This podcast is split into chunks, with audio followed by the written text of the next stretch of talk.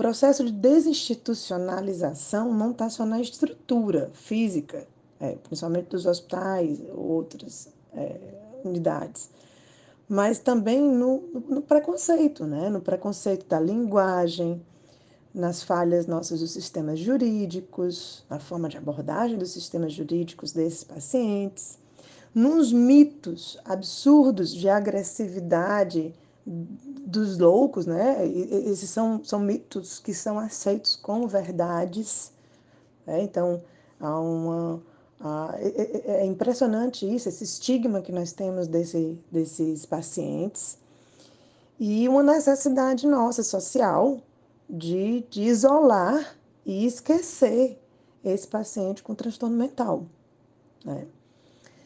E não é muito fácil mudar, mudar esse...